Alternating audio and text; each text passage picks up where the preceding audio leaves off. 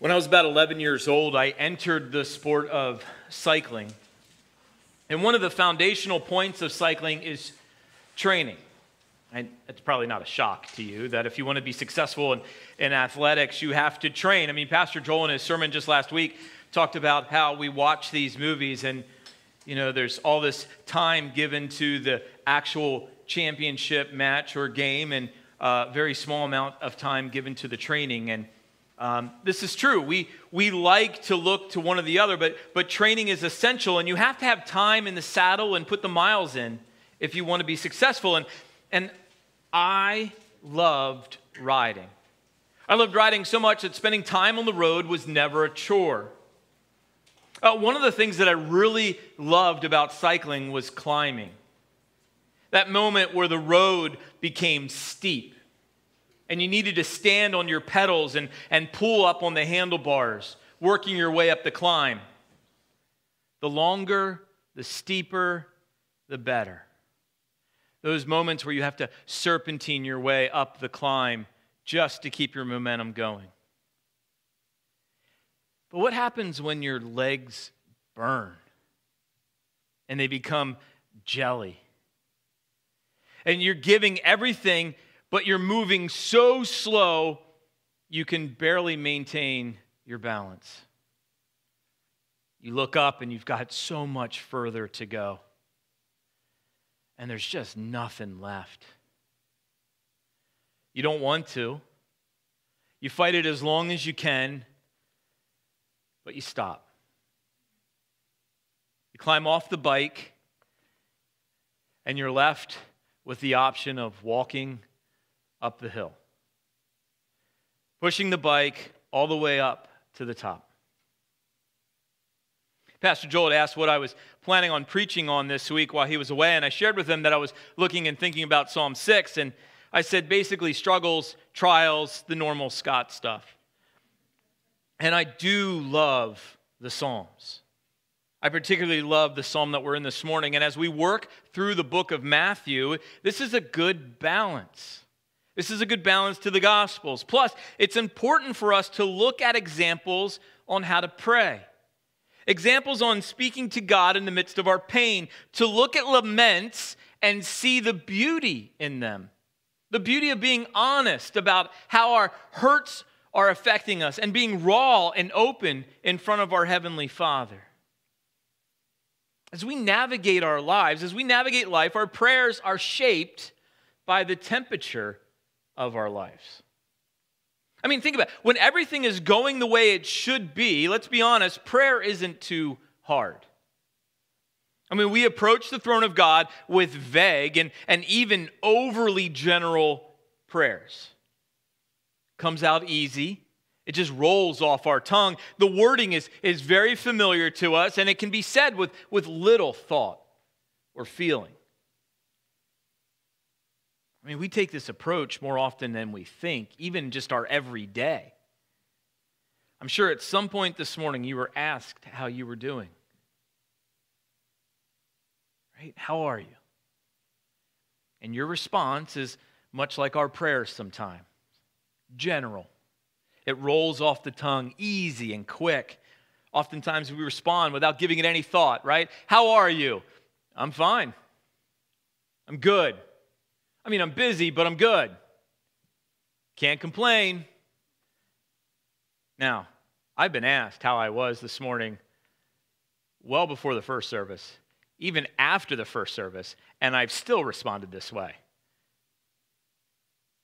Why are we so quick to just say, we're good, we're fine? Well, because we like to think about it's easy. But when climbing the hill and the mountain gets hard, when the suffering and the pain comes, our prayers look different. They become more specific, more pointed. We share from our, our hearts and we allow the hurt, we allow the concern, we allow the fear to truly direct our words in, in honesty, but also clarity. And as I read through, as we read through Psalm six this morning, I want you to think about the directness of David's words. As I read, I want you to think about the words that David is using here. He's not just casting a wide net. This is a direct shot that is striking a target. So look at me uh, in your Bibles at Psalm six. We'll read through these ten verses. So Psalm six, starting at verse one, this is what David writes. Lord, do not rebuke me in your anger, or discipline me in your wrath. Have mercy on me, Lord, for I am faint. Heal me, Lord, for my bones are in agony. My soul is in deep anguish. How long, Lord? How long? Turn, Lord, and deliver me. Save me because of your unfailing love. Among the dead, no one proclaims your name. Who praises you from the grave? I am worn out from my groaning. All night long, I flood my bed with weeping and drench my couch with tears. My eyes grow weak with sorrow. They fail because of all my foes. Away from me, all of you who do evil. For the Lord has heard my weeping. The Lord has heard my cry for mercy. The Lord accepts my prayer. All my enemies will be overwhelmed with shame and anguish. They will turn back and, and suddenly be put to shame. See here in these, these words that, that David shares, that, that David writes, we see an emotional hurt. We see a, a spiritual hurt. We see a physical hurt. He is suffering in multiple ways here, and he's using words, he's using terms to describe this, to paint a picture of this, and we can look at this and use this as an example in our own narrative of our own journey. I'm not sure which conference it was, or who I was with. I don't remember who was speaking, but the, the question was raised, how well are you preparing your congregation for suffering? I think about this often. This shapes a lot of the things that I, that I think about. How are we preparing for suffering? I mean, we know this is part of our everyday. We know that in the world we live in, it is broken and it is fallen, and we're filled and surrounded by sin. We know this. And yet, we often find it difficult to speak to others about our pain, and we even find it hard to speak so raw to God, the one who knows our hearts, the one who created us. But this right here, David's words in Psalm six can be helpful. They're helpful for us to navigate, to work our way through our own pain, our own suffering, our own trials, and where we find ourselves at even today and this morning. I mean, you can feel the struggle in these verses. I mean, it's here, it's written here that we can see his, his pain and his anguish.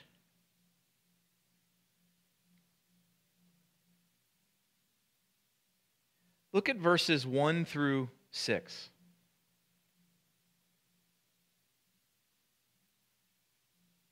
Lord, do not rebuke me in your anger or discipline me in your wrath.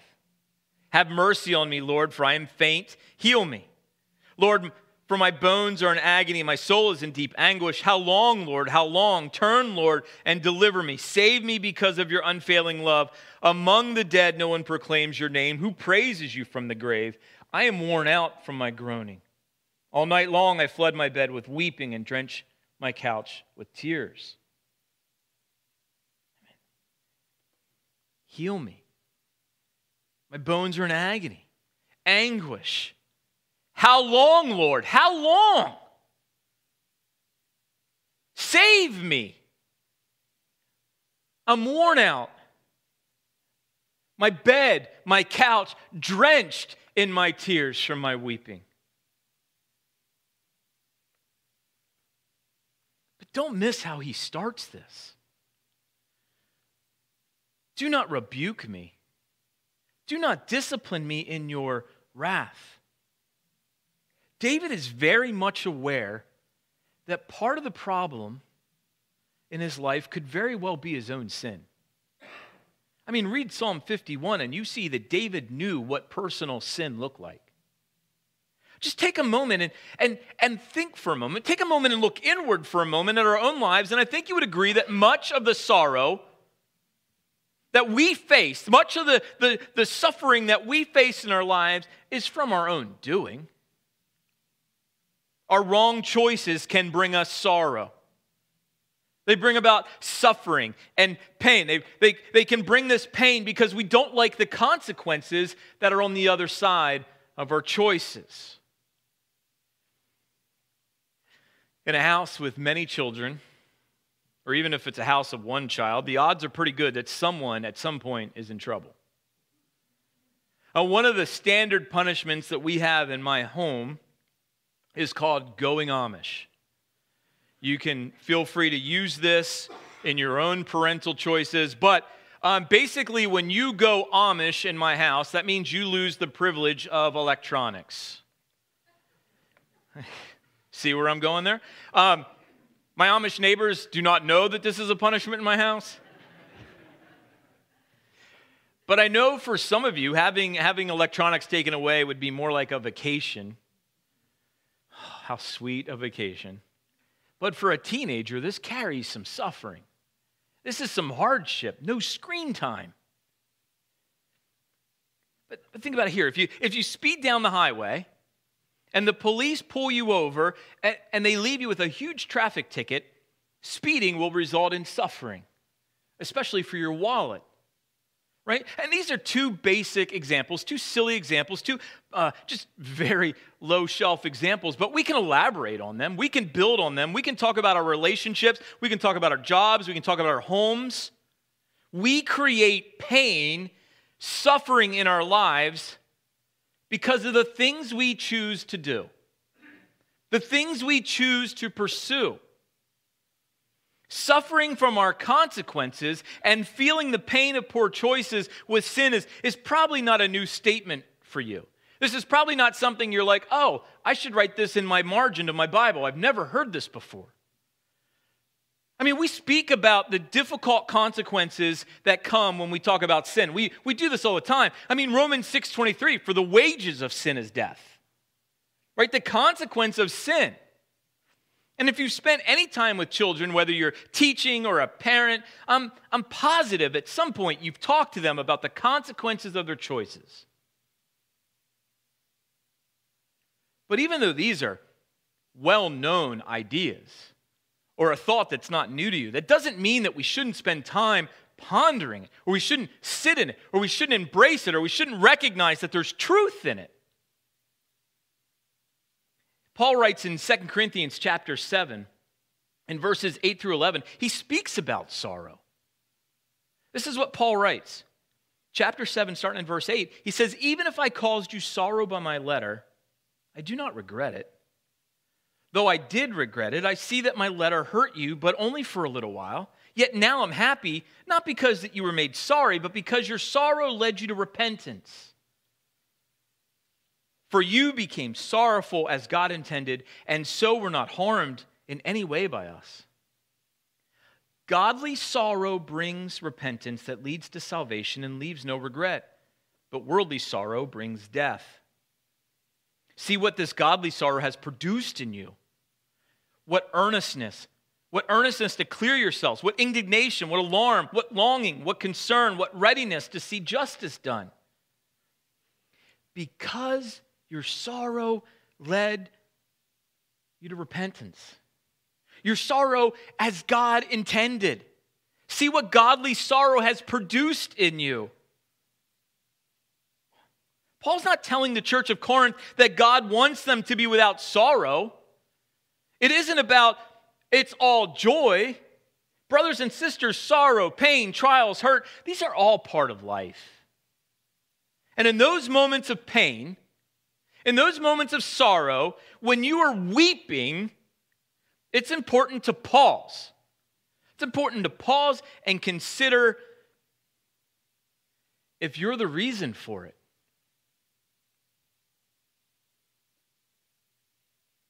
If so, allow it to lead you to repentance. Allow it to expose your heart in a real way. I recognize for, for some, you're going to take this as permission to just beat yourself up. to look at everything, to look at every piece of pain in your life, every moment of suffering or trials that you've experienced, and you're going to tell yourself it was your fault. I'm familiar with this thinking. But I'm pleading with you to be sensitive to the leading of the Holy Spirit. You need to be honest in the searching of your own heart. But remind yourself that David doesn't stop at just verse six.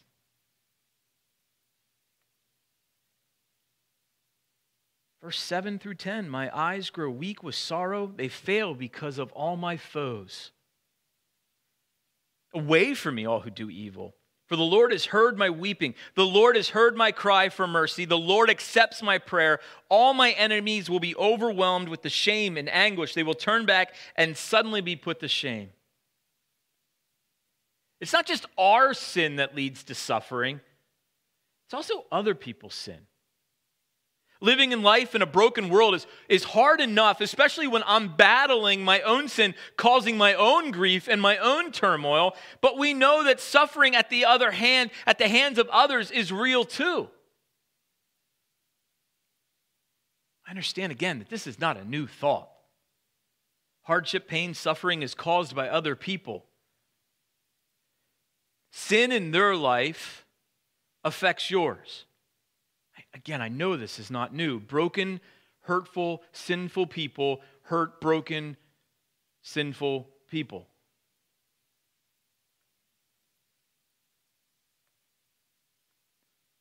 I mean, do I, do I even need to illustrate it? I mean, here's an incredibly ridiculous illustration. Toilet paper, gasoline, panic buying. You suffer because of their selfishness. Like, it is grander than that. It is more impactful than that. But it, it, it works its way all the way down to people filling up trash bags with gas. And it's easy to become angry and resentful when you've been sinned against. I, I know I'm guilty of this. Like, I am really guilty of this. But I don't think I'm alone in that. It is easy for us to get angry at those that have sinned and that my life is now affected by it. But let me be the one that, to remind you that even in the midst of unfair suffering, pain caused at the hand of another, God is doing something in you and with you. Back to what Paul writes. What has sorrow produced in you? What are you allowing it to produce in you? Anger, frustration, contempt, hate? Or are you allowing God to maybe work out in you mercy and forgiveness? God is working and shaping and doing something in you. Hebrews chapter twelve, verses four through eleven. This is what the author of Hebrews writes. He says, in your struggle against sin, you have not yet resisted to the point of shedding your blood. And have you completely forgotten this word of encouragement that addresses you as my father addresses his son? It says, my son, do not make light of the Lord's discipline, and do not lose heart when he rebukes you, because the Lord disciplines the one he loves, and he ch- chastens everyone he accepts as his son. Endure hardship and discipline. God is treating you as his children. For what children are not disciplined by their father? If you are not disciplined and everyone undergoes discipline, then you are not legitimate, not true sons and daughters at all. Moreover, we have all had human fathers who disciplined us, and we respected them for it. For how much more should we submit to the Father of spirits and live? They disciplined us for a little while as they thought best. But God disciplines us for our good, in order that we may share in his holiness. No discipline seems pleasant at the time, but painful. Later on, however, it produces a harvest of righteousness and peace for those who have been trained by it. but God disciplines us for our good. Earlier, Jared read out of Romans, all things work together for the good of those who believe. That's probably not the good you think of. I know it's not the good I'm looking for. Do you realize that when you suffer at the hand of someone else's sin, it's an opportunity for God to grow you and to mature you? We call this sanctification. It is in those moments when we get off the bike in the midst of that steep hill and we feel every part of our pain that we become better and we get more equipped to bear it. And the next time we're climbing a hill, we get a little further up before we have to get off the bike. Now, Psalm six just isn't about sin and the suffering it brings us. We are able to see the example that, that David shows here of, of how to ask God for help. And to do this, you have to start with the heart. Psalm six acknowledges the need of God's help. David's very clear in his need of God to help. I mean, can you see that? Save me. Pretty clear call for help. But it also acknowledges the need of forgiveness and the need of mercy from God. It starts with your heart. I mean, do you mourn over your sin? Being sorry for your sin? I sinned against my wife yesterday. Um, she was sitting and eating, and she had one of my t-shirts on, and I said, "You spilled something on my shirt." I said it that lovingly, too. Um, now, she did clarify that I need to give you a little backstory on that. First of all, um, I don't like it when other people wear my shirts. And two, my wife spills stuff on herself all the time. So she, I'm like, "You spilled something on my shirt." Now, in my defense, the piece of string that was on her shirt looked a lot like something spilled on it. But as I walked over and I'm like, "Oh, it's just a string," she said, "Now take it back." And, and I'm, I'm like, "No, it, it's fine." No, she's like, "No, you have to take that back. I did not spill anything on myself." And I said, "Well, you probably will." And so, but I said to her, "Jess, I'm, I'm sorry. Will you forgive me?" And she said, "Yes, I forgive you." That is not what, he, what we're talking about here. This blatant, easy, "Oh, I'm sorry. Will you forgive me?" No, this is sorry about your sin to the point where it causes you to be broken, devastated.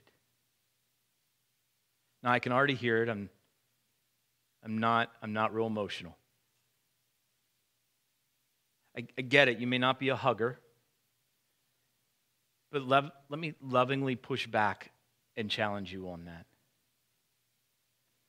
The pride we have and our desire to appear a certain way in front of others keeps us from being emotional. Not having a correct understanding of our sin keeps us from being emotional. Now, you may not be filling your bed with tears. Your couch may not be drenched. But allowing yourself to be open with genuine emotion, that's what's needed.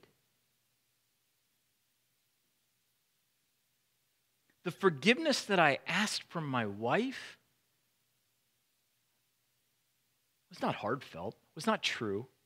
I, I did not really ask for forgiveness, and I will probably say it again later on. We often ask for forgiveness that way, that very same way, even when there's damage done, when there's suffering caused.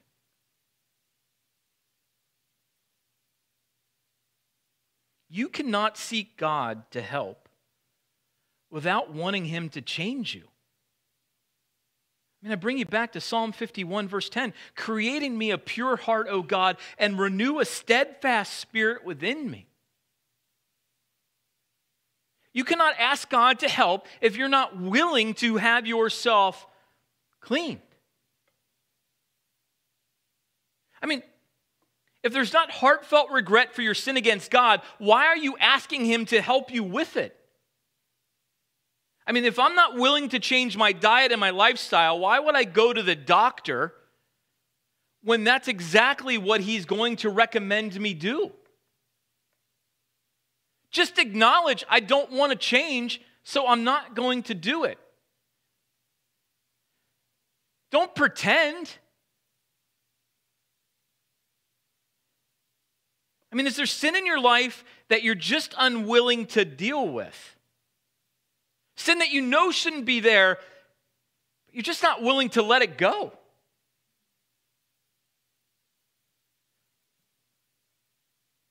I mean, you're supposed to bring a heart that is open to God and that is, that is ready, that is ready to be changed, that is ready to be whatever he wants you to be. And it's hard to do that when you're clinging tightly to sin or anger, frustration, pride, you name the sin. But we also see here in these verses that God shows us mercy.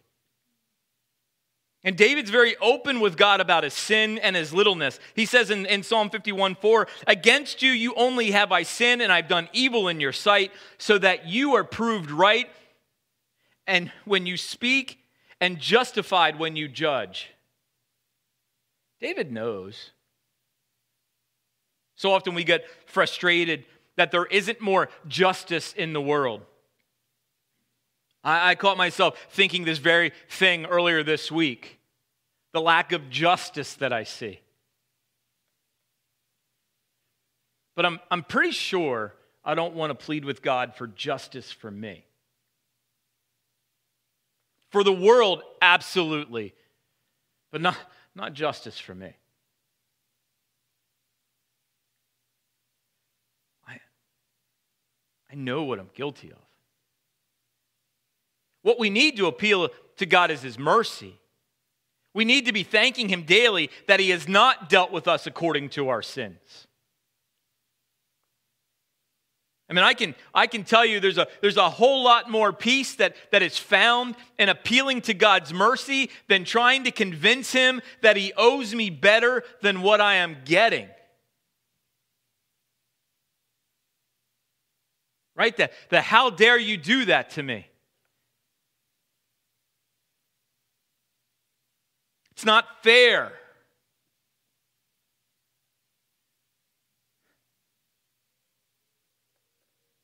Mercy.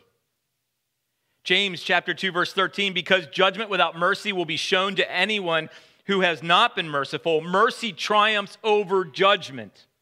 Oh, brothers and sisters, mercy triumphs over judgment. And if that is what we read in these pages of God's holy word, then why, why are we so quick to hold it back on those who have sinned against us? This brings us to God's glory. We see God's glory in this too. Now, it's not as clear as his mercy. It's not as clear as David's heart being opened, but if you look at verse five, "Among the dead, no one proclaims your name. Who praises you from the grave?"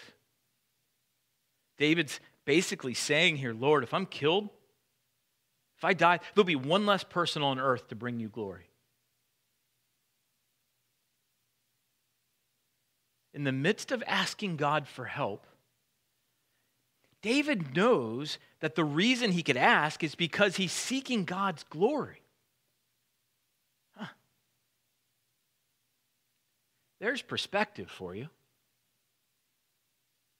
God, even if, even if I die, if I'm killed, if I, if I, if they, if they win, well, I'm not here to, I'm not here to bring you glory then. That's not the way I think. I want to protect myself. I want to sit in my anger, my turmoil, my warm, fuzzy, all about me stuff. I'm not sure I'm thinking about God's glory. That, that it's all about his glory. I mean, is this your reason? Or do you find yourself sitting in this place? In James four three, when you ask, you do not receive because you ask with wrong motives. Are we asking for God's glory?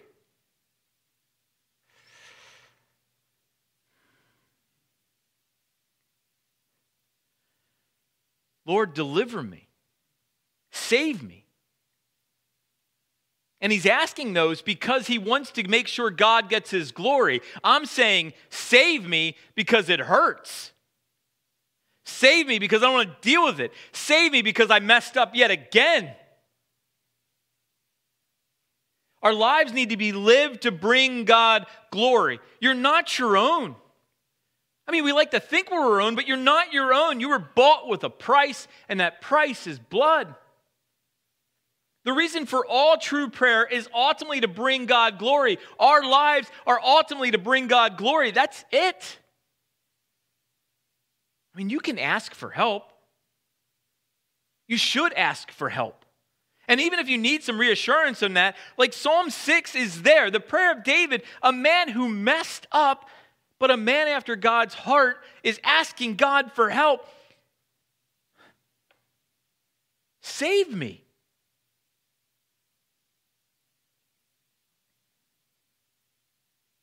So you read this and then you ask, does it make a difference? Does the crying out? Does the weeping? Does the praying for mercy? Does the desire to give God glory, does it make a difference? Well, look at verses eight through ten. Away from me all who do evil, for the Lord has heard my weeping. The Lord has heard my cry for mercy and accepts my prayer. All my enemies will be overturned, overwhelmed with shame and anguish. They will turn back and suddenly be put to shame. One of the ways you can tell if someone has truly changed from their former way of life is, is how they change their attitude towards sin. In fact, this is the main change of life that anyone who accepts Jesus as their Savior, their whole attitude towards sin has changed. It, it should look different.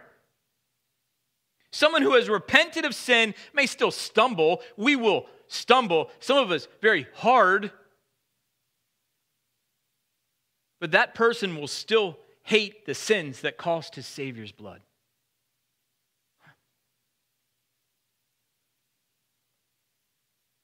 It will make you want to say, away from me, all who do evil.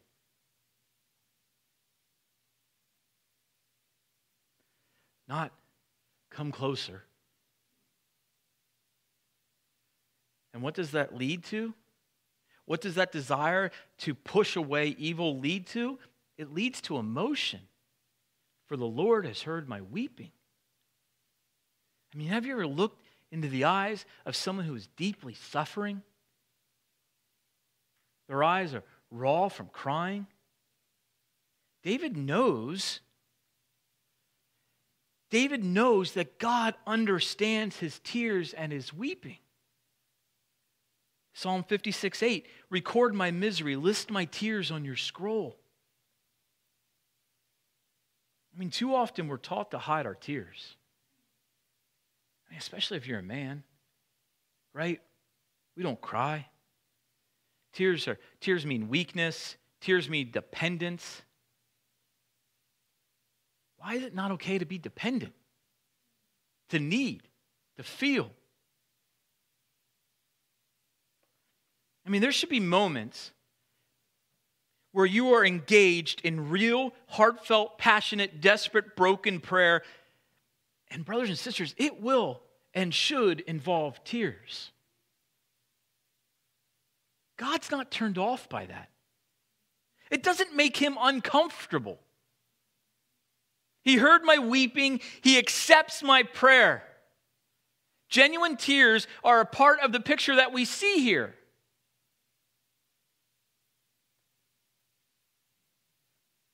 Don't lose that in all of this. Oh, but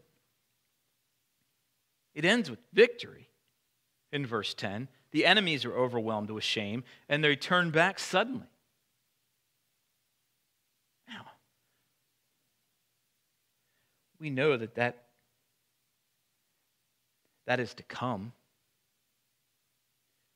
For some of you, you are in the, the midst of the mess right now. And the idea of the enemy turning back seems so far away. Brothers and sisters, I know there are some of you this morning that are staring at a giant mountain to ride up.